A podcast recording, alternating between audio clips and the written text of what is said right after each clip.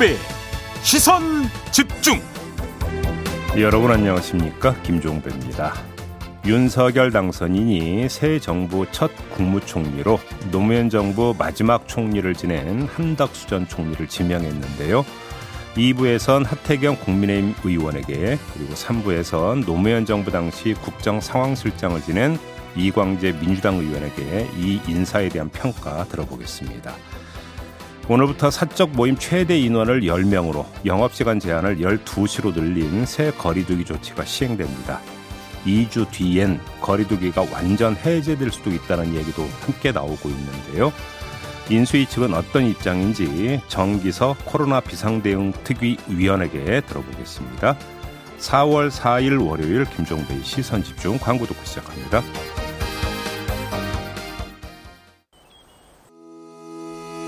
시선 집중은 촌철님들의 다양한 목소리를 기다립니다. 짧은 건 50원, 긴 건 100원인 문자 메시지 샵 8001번, 스마트 라디오 미니와 유튜브 라이브로도 시선 집중과 함께 하실 수 있습니다. 믿고 듣는 진품 시사 김종배의 시선 집중.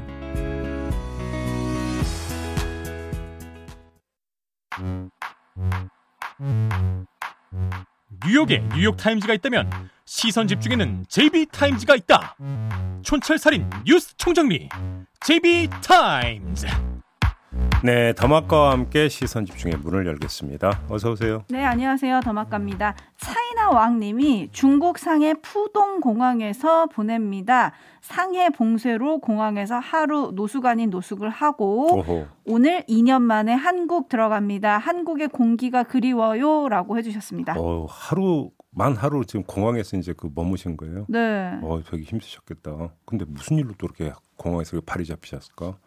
아무튼 근데 상황이 그쪽 상황이 네. 코로나가 좀 심각하다는 뉴스가 있었는데 아마 네. 그런 것 때문인가 싶기도 하고요. 어, 조금 전에 나온 뉴스 봤어요. 중국에서 뭐 코로나 감염원으로 한국 의류를 지목을 했다. 네. 뭐 이런 뉴스 한국 탓을 좀. 뭔 또 뜬금없는 있다. 얘기인지 모르겠는데. 그러니까요. 어, 아무튼 이분 들어오시면 한번 여쭤볼까요?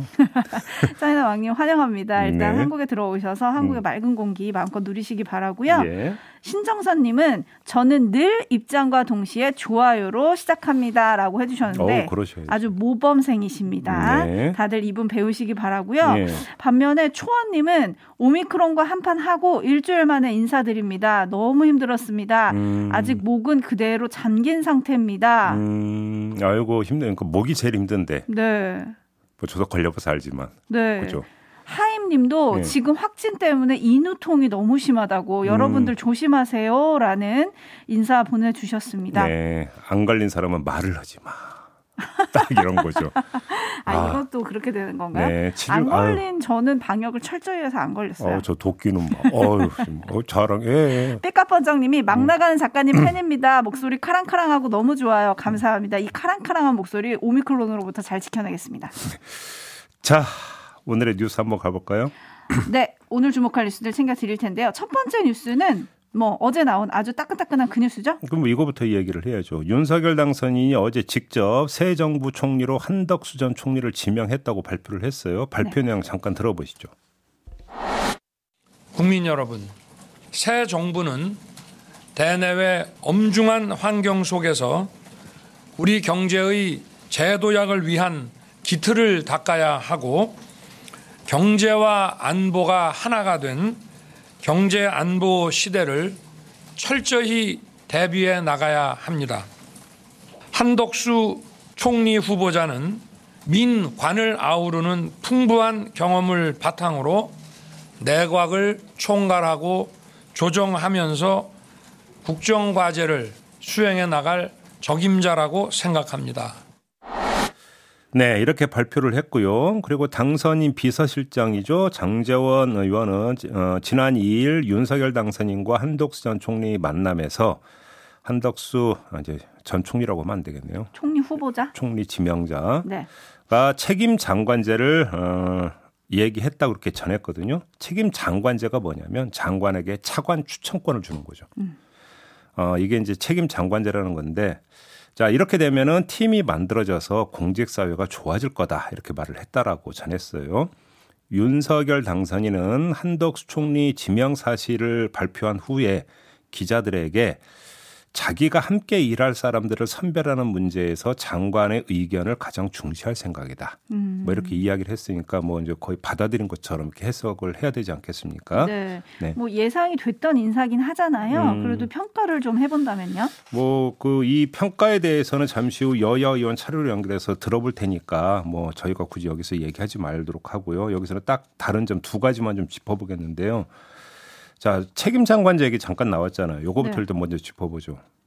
제가 볼 때 개인적으로 저는 괜찮은 발상이라고 생각을 합니다. 음. 손발이 맞아야 일을 할 수 있는 거 아니겠습니까? 네. 그러니까 장관이 아, 자기하고 그러니까 그 마음이 맞는 차관을 추천을 해서 함께 일하게 되면은 뭐 팀워크라고 하는 것은 뭐 보장이 되는 거 아니겠습니까? 네. 저는 그런 점에서 긍정적인 면이 있다고 생각을 해요. 하지만 좀 다른 면도 좀 함께 볼 부분이 있을 것 같은데. 다른 면? 윤석열 당선인은 청와대 수석을 대거 이제 없애겠다고 밝히지 않았습니까? 네. 그래서 뭐 민간 합동위원회 이런 식으로 대체를 하겠다고 밝혔는데 그랬죠. 자, 보통 지금까지 수석은 그 자기 담당 부처가 있었어요. 그래서 청와대의 그립감을 높이는 바로 어떤 창구 역할을 했던 게 수석들 아니겠습니까? 그런데 이렇게 이제 그 부처에 대한 청와대의 그립감을 낮추겠다라는 의지의 표명으로 만약에 읽으면 수석을 없애겠다라고 하는 걸 그럼 여기에다가 책임 장관제까지 도입이 되면 부처의 자율성은 당연히 배가가 되겠죠. 네. 집행력도 덩달아 올라가겠죠. 여기까지는 좋은데 음. 하지만 만에 하더라도 이게 좀 잘못된 방향으로 하면 어떻게 되느냐라는 문제가 제기될 수 있죠. 견제와 균형의 원리도 함께 작동이 돼야 되는 거 아니겠습니까? 이걸 어떻게 보장할 거냐. 제가 볼 때 이게 관건인 것 같아요. 음. 이좀 보완이 좀 필요하지 않은가 이런 생각이 좀 일단 첫 번째 들고. 네. 어, 그리고 유의할 점이 있는데요. 지금 제가 말씀드린 건 책임 장관제이지 책임 총리제는 아니거든요. 책임 총리제는 윤석열 당선인이 대선 과정에서도 계속 이야기했던 거 아니겠습니까? 네. 한덕수 총리 지명자도 어제 이 점을 강조를 했다고 하는데 윤석열 당선인의 발언은 약간 미묘해요. 뭐라고 했냐면 궁극적으로는 대통령이 책임지는 것이고 그렇지만 가급적이면 가장 가까이에서 일할 분의 의견이 제일 존중돼야 한다는 것에 대해서는 저나 한덕수 후보자는 생각이 같은 것으로 본다. 음. 궁극적으로의 방점을 찍어야 되겠습니까? 가급적인 면에 방점을 찍어야 되겠습니까? 오호. 그러니까 책임 총리제라고 한다면 이그 이 총리 이제 그 장관 재청권 확실하게 보장을 하고 이렇게 가는 거 아니겠습니까? 네. 근데 지금 인수위 주변에서 나오고 있는 이야기를 종합을 하면 이미 인사 검증팀이 장관 후보자들을 몇 배수로 압축을 해서 검증하고 있다 이런 보도가 계속 나오고 있잖아요. 네. 총리 지명 전부터. 네. 그러면 사실상 총리의 재청권이 내용적으로 행사가 안 된다는 이야기가 돼버리는 거잖아요. 음. 그러면 책임 총리제는 어디로 가느냐? 이 이야기를 안 할 수가 없는 거겠죠. 음, 하지만 뭐 두 시간 샌드위치 회동을 하면서 또 인사에 대한 얘기를 나눴다 이런 것들이 있으니까요. 음. 한번 더 지켜봐야 될 일인 것 같은데 네. 책임 장관제, 책임 총리제 과연 실현이 될 거냐 요 점을 좀 짚어주셨는데 한 가지는 뭐예요? 인사청문회인데요. 한덕수 카드는 민주당 입장에서는 양면성이 있습니다. 노무현 정부에서 경제부총리와 국무총리를 했던 사람 아니겠습니까? 네. 그러니까 그의 신상 내역을 정확히 꿰고 있다고 봐야 되겠죠. 그렇겠죠? 네. 따라서 그에 대한 청문이 매우 구체적이고 경우에 따라서는 전투적일 수도 있다. 물론 이거는 한덕수 총리 지명자에게 뭔가 청문회에서 문제가 될 소지가 있다라는 가정하에 드리는 말씀이고요. 음. 하지만 또 정반대 측면도 있는 게 바로 그 점 때문에 국민의힘에서 역공에 나설 수도 있다라는 것이죠. 바로 당신들이 발탁했던 인물 아니냐. 근데 이제 와서 공격하냐? 이런 역공에 들어갈 수 있는 거 아니겠습니까? 어허, 이건 근데 가상의 그림이 아니라 우리가 많이 봤던 그림 아닙니까? 바로 윤석열 당선인을 둘러싼 공방 과정에서 항상 국민의힘이 했던 이야기가 이 아니겠습니까? 그렇죠. 어떤 의혹을 제기되면 아, 그때 그 청문회 때 그 다 해소됐다고 얘기하지 않았느냐. 네. 이런 식으로 이제 맞받아쳐 왔지 않습니까? 음. 이런 그림이 또 연출이 될 수가 있다라는 점. 그래서 한덕수 카드는 민주당 입장에서는 양면성이 다 있다. 이 말씀을 드리는 거고요. 그렇다고 해서 궁극적으로 민주당이 부담 100배가 될 거다 이렇게 보기는 어려울 것 같습니다. 왜요? 한번 거꾸로 읽어보죠. 민주당 입장에서 한덕수 총리 인준에는 협조를 해요. 네. 대신 장관 후보자에 대한 어떤 청문회 어떤 칼을 갈고 날카롭게 나온다라고 한다면 새 정부 출범하는데 웬만하면 협조를 해야 되는 거 아니냐라고 음. 하는 어떤 여론의 부담을 줄일 수 있는 거죠. 네. 그렇지 않겠습니까? 그러니까 통 크게 협조하되 짚을 건 짚는다. 이런 모양새를 연출할 수가 있는 거 아니겠습니까? 음흠. 그러면 새 정부 출범을 방해한다는 부정적 이미지를 최소화하면서 청문 전국을 활용할 수 있다. 이런 이야기로도 연결이 될 수가 있는 거겠죠. 아하, 그러니까 총리 후보자 청문회만을 보는 게 아니라 이후 음. 조업까지 본다면 이런 전략도 만들어질 수 있다 이런 말씀을 지금 해주신 건데요. 네. 촌철님들의 평가는 조금 엇갈리시네요. 음. 일단 데이지님 누구의 생각인지 기가 막힌 인사네요. 민주당이 토를 못 달 것 같습니다. 음. 라는 의견 보내주셨고요. 반면에 빵꾸쟁이님은 언제적 한덕수인지 초기 총리 인준 쉽게 넘어가기 위한 방법 같습니다. 음. 온집님도 비슷한 의견이신데요. 인사청문회를 통과시키기 위한 고육지책 같습니다. 음. 라는 의견 보내주셨고 책임 총리제 얘기했잖아요. 예. 거기에 대해서 휴버트님은 책임 총리는 일종의 방패 역할을 뽑는 거 아니냐 음. 이런 의견을 또 보내주고 계신데요. 일단 청문회를 어쨌든 거쳐야 되잖아요. 총리는 국회 인준을 받아야지 임명이 되니까요. 민주당은 일단 과거의 인연으로 팔이 안으로만 굽을 수는 없다. 철저한 검증을 하겠다라고 예고를 했고요. 정의당은 저축은행 사태와 론스타 사건 연루 의혹에 대한 검증을 예고를 했는데 네. 이런 것들이 쟁점이 될 수 있습니까? 그러니까 이제 그거는 이제 구체적으로 어디까지 나오는가를 좀 봐야 되는 거죠. 근데 지금 민주당 입장이 재밌지 않습니까? 팔이 안으로 굽지는 않을 것이다. 네. 팔이 안으로 굽 는다라고 하는 이야기를 벌써 민주당은 의식하고 있다는 자기 표현이라고 봐야 되는 거 아니겠습니까? 그러네요. 그렇죠. 네네. 바로 그런 점에서 이제 한덕수 총리 지명자의 인사청문회에서 어떤 스탠스를 취할지가 참 그래서 이제 재미난 이제 대목이라는 거고요. 음. 아무튼 윤석열 당선인 입장에서 볼 때는 지금부터가 중요하죠. 그렇죠. 조금 전까지 말씀드린 건 민주당 입장에서 말씀을 드린 거고 음흠. 윤석열 당선인 입장에서 보면 지금부터가 대단히 중요한 게 인사청문 정국이 개시가 된다는 이야기가 되는 거거든요. 그렇죠. 여기서 만약에 그 뭐 총리 후보자만이 아니라 장관 후보자 가운데 한두 명이라도 문제가 심해진다고 한다면 이거는 그 정권 출범에서 상당한 부담으로 그러니까 작용을 할 수가 있고 더 나아가서 지방선거에까지 일정하게 영향을 미칠 수가 있어요. 네. 근데 문제는 민주당 입장에서는 윤석열 당선인이 대선 과정 내내 내세웠던 두 개의 가치, 공정과 상식 아니었습니까? 음흠. 아마 이걸 잣대를 가지고 청문회 임할 가능성이 있는데 만에 하나라도 문제가 발생한다면 그걸 어떻게 방어할 거냐. 네. 이게 지금 윤석열 당선인에게 이제 떨어진 첫 번째 아마 정치적 숙제가 될 것이다. 음흠. 이렇게 봐야 되겠죠. 신정성님은 누가 그러던데 홍남기보다 더 센 게 한덕수라고 점점점 해주셨는데 음. 한덕수 총리 후보자가 새 정부의 4대 국정 과제를 제시한 게 있습니다. 네. 국방 강화, 재정 건전성, 그리고 국제 수지 흑자 확대, 네. 생산성 향상. 여기서 이제 재정 건전성 하니까 자연스럽게 50조 추경이 떠오르는데요. 네. 이거 좀 어떻게 될까요? 그러니까 이런 얘기를 했던데요. 재정 지출을 차입에 의해서만 하는 것은 재정의 건전한 운용 방식이라고 볼 수 없다. 네. 차입이라고 하는 것이 이제 뭐 국채 발행 이런 걸로 이제 생각을 한다면 지금 윤석열 당선인 그다음에 인수위에서는 50조 추경 하겠다고 분명히 밝히지 않았습니까? 새 네. 정부 출범 후에. 그렇죠. 그러면 재원 조달 방안이 당연히 그러니까 그, 그 다음에 이제 따라붙는 이야기인데 어, 지출 구조조정 갖고는 한계가 있다라고 전문가들이 다 입을 모으잖아요. 이 문제 어떻게 풀 건지. 음. 아마도 이렇게 돼버리면 한덕수 만약에 인준 받아서 총리 임명장을 받으면 첫 번째 과제가 되지 않겠습니까? 근데 분명히 재정 건전성을 가장 먼저 지금 이야기를 꺼내버린 상태거든요. 네. 어떤 묘수를 발휘할 수 있을지 한번 좀 이것도 좀 지켜봐야 되는 거겠고요. 네. 그런 점에서 이제 또 눈길을 끄는 게 경제부총리, 경제부처 장관들 이 멤버들 아니겠습니까? 어떤 분들과 호흡을 맞추게 될지도 정말 궁금합니다. 그러니까요. 이걸 이제 그 여기까지 이제 보게 된다면 이제 대충 그 정책 방향 그림이 나온다고 봐야 되겠죠. 네, 음. 그리고 또 경제 문제가 궁금하시다면 저희가 매주 화요일에 만나고 있죠. 음. 유튜브 연장 방송 경제는 김우빈 그 코너에서 네. 살펴보도록 하겠습니다. 왜 김우빈에 그렇게 강조를 두세요? 아 이거는 점을 찍어야 되거든요. 네. 김우빈. 네. 5719님이 세부대에 묵은 쌀을 담으면 새쌀인가요? 묵은 쌀인가요? 와 비유적인 촌철을 남겨주셨는데 네. 그 평가는 앞으로 청문회 전국에서 또 하게 될 것 같습니다. 네. 제비타임스 다음 주목할 뉴스는 어떤 건가요? 송영길 전 민주당 대표가 지난 1일 금요일이었죠. 주소지를 송파구로 옮긴 사실을 전하면서 서울시장 출마를 공식화했습니다. 네. 그러면서 객관적 근거가 없는 추대나 전략 공천은 제 머릿속에 없다. 음흠. 그러니까 경선에 임하겠다는 뜻까지 분명히 밝혔습니다. 그리고 어제는 서울의 한 성당에서 미사를 마친 뒤에 목숨을 건 사명을 감당할 수 있을지 기도드렸다. 아, 비장하네요. 네, 이렇게까지 이야기를 했어요.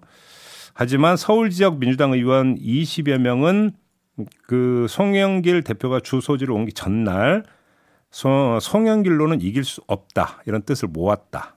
라는 소식도 함께 전해졌습니다. 네, 바로 그분들이 오늘 기자회견을 열어서 음. 송영길 전 대표 차출론에 반대하는 입장을 표명한다고 하는데 네. 이런 반대 기류에도 불구하고 송영길 전 대표가 움직인 이유 뭘까요? 그러니까 일단 뭐 서울 지역 의원들은 송영길로는 안 된다 이런 얘기잖아요. 그럼 일단 먼저 검증해야 되는 게 정말 송영길 그 전 대표는 당선될까 떨어질까 어. 이걸 짚어야 된다는 얘기인데 저희가 이건 할 수 없는 거 아니겠습니까? 그렇죠. 네, 그러니까 이거는 건너뛰고요. 네.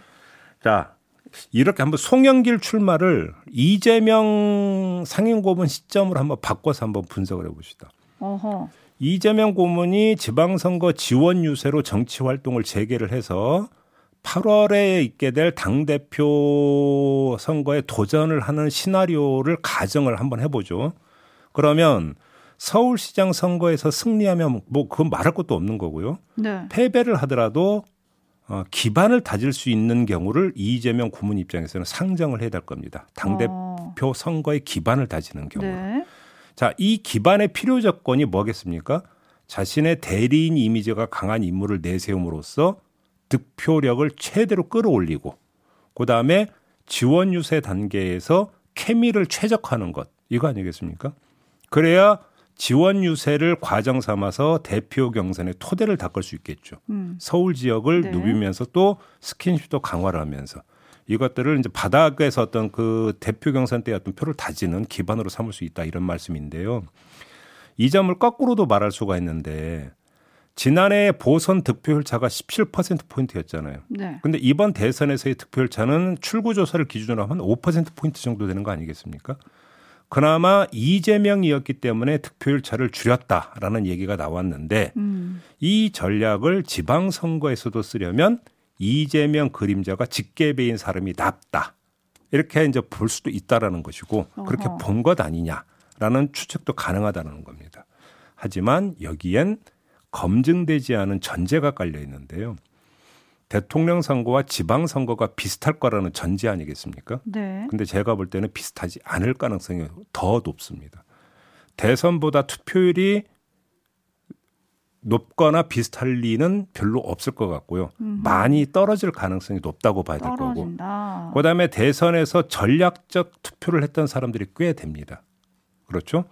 근데 이들이 소극적으로 돌 가능성도 배제할 수가 없습니다. 음흠. 따라서 이런 어떤 지방선거의 특성을 고려를 할 때 대선 결과를 토대로 지방선거 전략을 짜고 여기서 경선 전략을 짜는 게 항상 들어맞을 수 있느냐? 그건 아닐 수도 있다. 요즘도 네. 함께 봐야 된다는 거죠.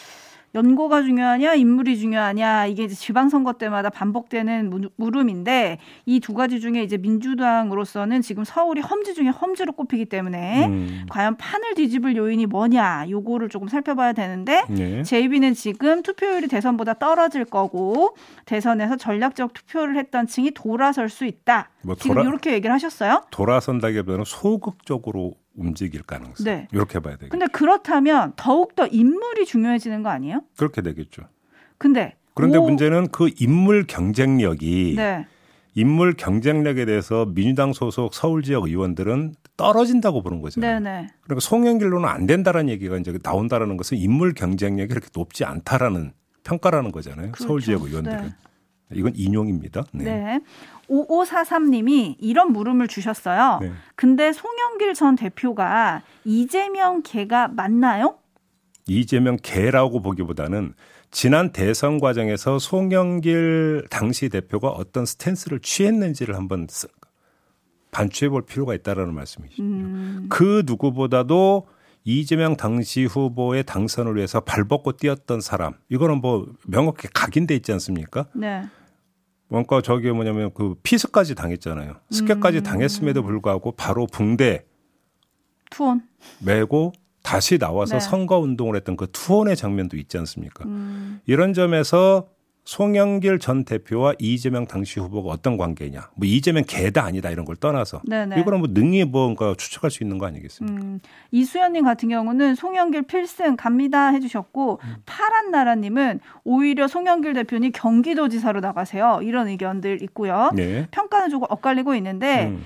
서울 지역 의원들 20명이 지금 반대하고 있다는 말씀을 계속 전해주셨잖아요. 네. 5598님이 그럼 대안은 있나요? 라고 물어주셨는데 네. 대안이 있을지 그건, 민주당의 입장이 좀 궁금하긴 좀 기자회견은 좀 봐야 될 것 같고요. 그리고 또 여기서 아이러니한 모습이 발동이 되기도 하거든요. 음. 경기도지사에 출마한 민주당 예비 후보들이 음. 하나같이 유승민 전 국민의힘 의원의 경기도지사 출마를 비판을 하면서 네. 연고가 없다. 아마 경기도에 세금 1원도 안 냈을 거다. 막 이런 비판을 하잖아요. 음. 그럼 반대로 서울시장에 나오는 국민의힘 후보가 그럼 송영길은 이라고 물으면 서울에 있는 대학 나왔고 아. 서울 여의도에서 의정 활동하고 뭐 이런 얘기가 지금 그래서 나오는 거예요. 아 그래서 네. 주소 이전하고 음. 페이스북에 그렇게 쓰셨죠. 음. 어디 어디 어디에서 자취를 했던 시절 뭐 이러면서. 근데 그거보다 더 강렬한 건 인천시장을 지냈던 분 아닙니까? 그렇죠. 그러니까 그게 이제 당연히 대비 그러니까 효과를 발생시킨다고 네. 봐야 되겠죠. 아무튼 공개 선언은 아직 안 하셨는데요. 음. 입장이 정리되면 저희 시선 집중과 인터뷰 좀 부탁드리겠습니다. 근데 아무튼 서울 지역 의원들이 이렇게 이제 집단적으로 입장을 표명하는 상황인데 그것이 만약에 송영길 대표가 이제 경선을 통과할지 아닐지 모르는 거잖아요. 그렇죠. 만약에 통, 경선을 통과한다고 해서 본선 경쟁에게 도움이 될 것이냐. 이것도 좀 함께 봐야 되는 거 아니겠습니까? 네. 아무튼 이제 시작이기 때문에 뭐 그리고 지금 뭐 민주당에서 송영길 단수도 아니잖아요. 엄밀하게 이야기를 하면 서울시장 네, 뭐 윤호중 비대위원장 말로는 지금 물 밑에서 고민하시는 분들이 많다고 했죠. 그건 뭐좀 뚜껑 열어봐야 되는 거고요. 아무튼 뭐 진행 상황을 좀 지켜보는데 1차 평가는 여기까지만 하는 걸로 하겠습니다. 네. 자, JB 타임스 마무리하죠. 더마카 수고하셨습니다. 고맙습니다.